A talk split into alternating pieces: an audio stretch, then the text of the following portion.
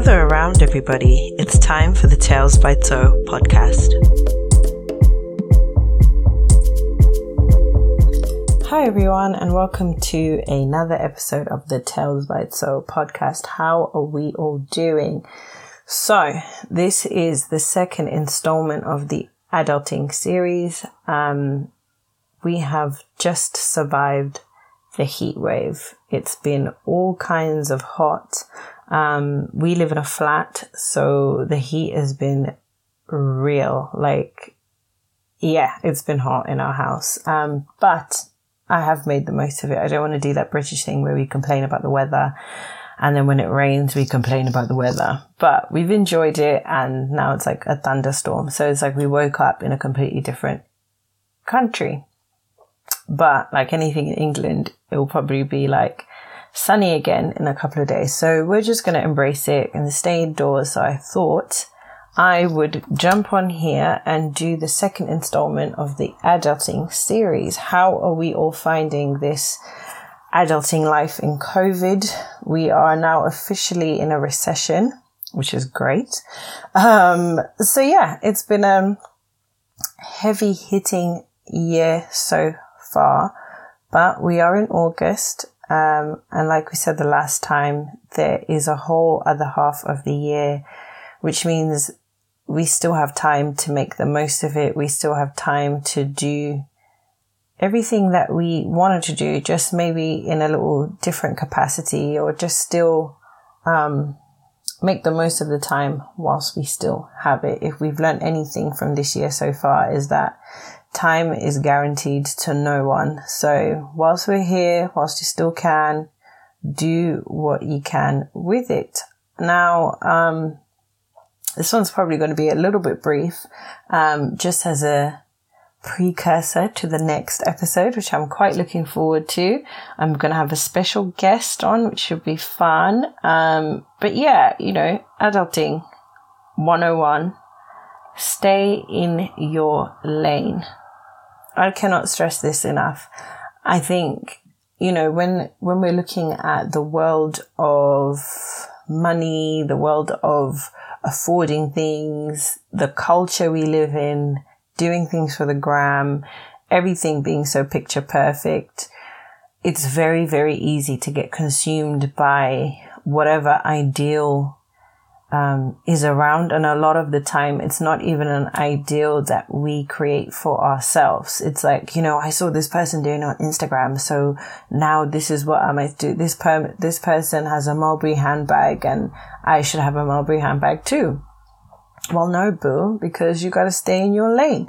If your lane is an Aldo handbag, you need to just stay there. And to be fair, that's still quite up class. I I still wouldn't even go to Aldo now. I would probably find somewhere cheaper. But yeah, you know, you you really have to stay in your lane. Um, and I was reading, actually watching a video from Patricia Bright, and you know, there's this sentence that is so important, and people really you have to you have to cut your cloth accordingly to your size. What works for me and my bank account will be very different from what works for you and your bank account. I might envy the things that you have, but I have to be quite aware of whether I can afford to compete with you. And a lot of the time, people compete with people without really getting a true picture of what is right for them. Um, you know, prime example with the handbag. I like designer things. I could probably afford a designer thing here and there if I really, really saved for it. But I know I don't need it and I know it's not important. So actually all of that material stuff doesn't really matter to me that much. So I'm quite happy to get a really nice handbag from Next, let's say. I'd never go there, but just as, as an example. But for me, I know that that's my cloth. That works for me, right? But the, the issue we now have in this generation is that we're so, um, social media prepared. You know, everyone has to share a part of their life, has to share their lifestyle. And, oh, it looks like they're popping. They drive a German car. They, they have designer. They've got all of these things. Um, which must mean I must have them too. We don't really, know, no one ever discloses how much they earn or discloses how much they're in debt. And sometimes those images are only a snapshot of what people are willing to show you. So it's really not worth um, putting yourself in a detrimental position for the sake of the gram. So one must stay in their lane. Um, there's this line from Deborah Darling, who's a woman in ministry, who said, she's said this a couple of times, and it's just a line that I think is so important. And I think people need to remember, especially when we're looking at staying in your lane, of just you may see what I have and envy it, but you have no idea what pain or what I had to go through to get here or to get that thing. And to get to what I have, you must have to go through it too. How do you know you could survive what I've been through? And I think that's, it's one of the most important things when we're considering staying in your lane. And I know I touched on this, um, in the first sort of episode of this adulting series is just when it comes to money and relationships people are so caught up in having a bay and being in a relationship and being wined and dined. Um, you don't really know what a person's financial situation is like. So you don't know. Um, and a lot of people don't talk about money is that still a thing? I mean, I haven't been in the dating world for a while, but if you are dating someone or you are now, you know, courting or wherever the stage pre-engagement, I'm talking to the pre-engagement people here. Do you and your partner talk about money? Have you had an, an, honest conversation about how each of you filled with money? Because there's another dynamic that focuses on your relationship with money. Like I've already said, I wasn't someone who was good with money necessarily. Um, I'm definitely getting better at knowing where my money's going, just having my affairs in order. But when you're dating, are you making sure that, that this potential bay, um, do they have their affairs in order? I feel like sometimes people are so caught up in the idea of, um, oh my God, my babe bought me this. And, but how? How did they afford it? Like, do you know? Like, for real, for real? Because, you know, sometimes it's nice getting gifts. Don't get me wrong. I love gifts. It's one of my love languages, but I'm also, um, I want to know that this gift is not going to, um, replace, you know, take away from the money that's supposed to pay for your light bill because, or take away the money that's supposed to pay for your car finance. I would much rather have a bay who can pick me up than one who can't afford to have a car because I need a designer handbag. Do you know what I mean? Like it's those kind of priorities that you as an individual, you need to face up to. Um, and just cutting your cloth accordingly. And also when in relationships, how important is the conversation of money? Does it, does it, do people care as much? I think for me, I can only speak for me and mine. We were extremely transparent when it came to our finances and how we wanted to handle our finances. And this was way, way, way pre engagement. You know, we started talking about money probably three months in. And I feel like when you are dating someone, you should feel comfortable enough, um, to want to touch on that subject. Whether it's not so much like, give me your bank statements. I want to see everything. It's not that deep, but it does build another level of transparency, another level of respect, another level of trust within your relationship. And if you're starting to get to know one another, surely that's important. Um, I always think back to a time in my past. Um, I was in a slight situationship and, um, this gentleman was, this gentleman basically, I think it was my birthday or something, and they suggested that they would like to buy me some Giuseppe Zanotti trainers. At the time, this is, I mean, it's probably like the Balenciaga equi- equivalent, right? And I really liked the trainers. I actually did like the trainers, but I knew that I personally did not have Giuseppe money, right? And I didn't really fully understand how he had Giuseppe money because I didn't understand what he did for a living, right? So I said, no, thank you. I don't want the trainers because I just, I feel like, mm, how? Like, I, I like being a kept woman. I love it.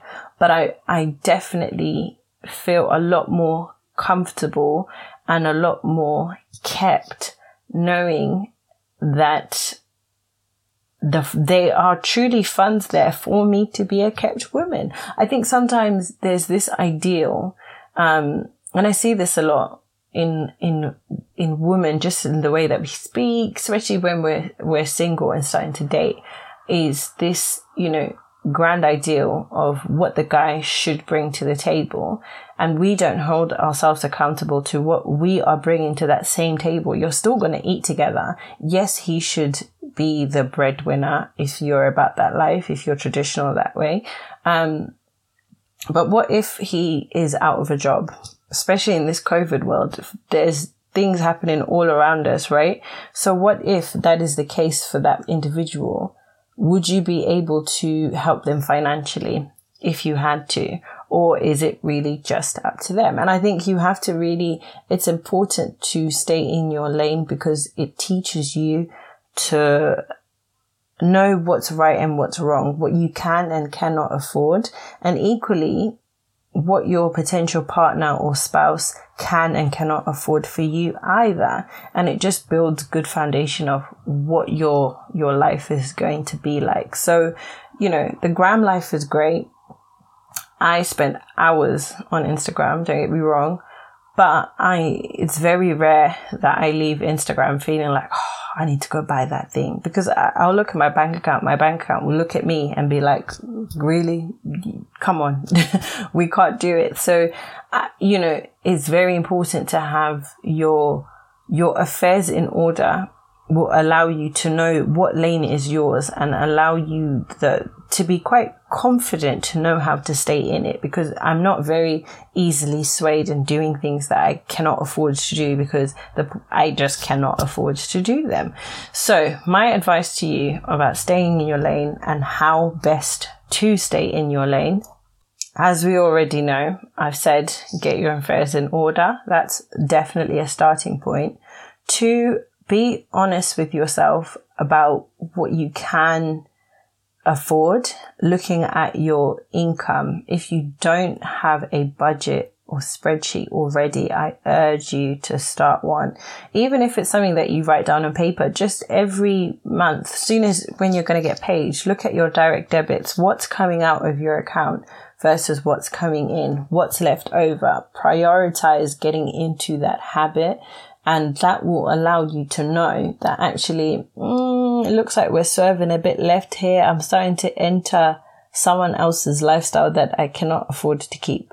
It's so important to do. Um, three, own what you have and be, find joy in what you can, um, buy. There's somewhere there's someone out there who is praying for the paycheck that you get that you're complaining is not enough because you can't afford something that you don't need, right? So I think being grateful for what you have above all else is so important and just being able to make hay while the sun shines. I think if COVID has taught us anything, like I have been, I'm a foodie. I like eating out. I've been, when me and my husband got married, I was quite keen on us doing date nights and going out all the time. But COVID has taught us that we don't, we, we don't need to go out all the time. It's certainly nice to, and it's certainly nice not have to, not having to cook. Um, but we've survived without that and we've managed to, be quite savvy about our money and how we save because we've cut back on all these little things that we've created for ourselves as necessities and just really stripped back to the things that we need. Um, of course, we allow ourselves the things that we like. There's loads of things that I just want sometimes and if I can afford those things, I will buy them, but I know that I can afford them without putting myself in a sticky position. I know I can afford them because I've paid all my other bills. I've literally got no, nothing outstanding. This is just disposable income. And I think it's important for you to decipher the difference between those.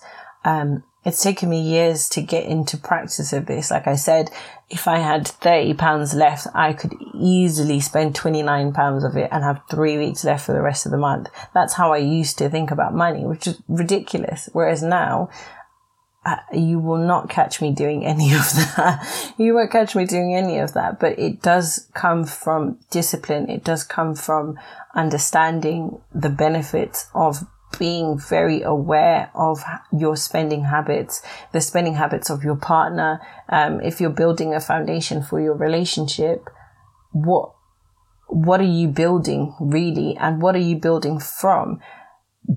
Are you in debt? Should you talk to someone about that? Is the person you're dating in debt? You know, you you have to be quite. I know it's always quite a sensitive subject, and I think a lot of the times as individuals we avoid it for our own personal sake without even thinking about the, the partner. You're avoiding it because you don't want to deal with how bad you are with money sometimes, or you are avoiding it because you don't want to boast about how good you are with money. I think there's always that spectrum of if you're bad with money, you should be ashamed. If you're good with money, you don't want to be a show off. And then, you know, there's all the other bits in between, but it's, it's okay whichever side of the spectrum you sit on, but just knowing which one it is and being able to hold yourself accountable so that you can, you know, keep elevating, keep progressing. And if you do want to get that Mulberry handbag, you can do it with all the coin you have and not jeopardize paying your bills. That is really what staying in your lane is all about. And I think I, I'm going to, um, touch on certain things that I have learned to do if you guys want practical stuff. So I do have a spreadsheet that I use that I'm happy to share. So if that's something that you'd like to see, that might help you, especially if you don't, um, have a budgeting spreadsheet already, then, you know, drop me a comment, drop in my DMs and I can send that to you.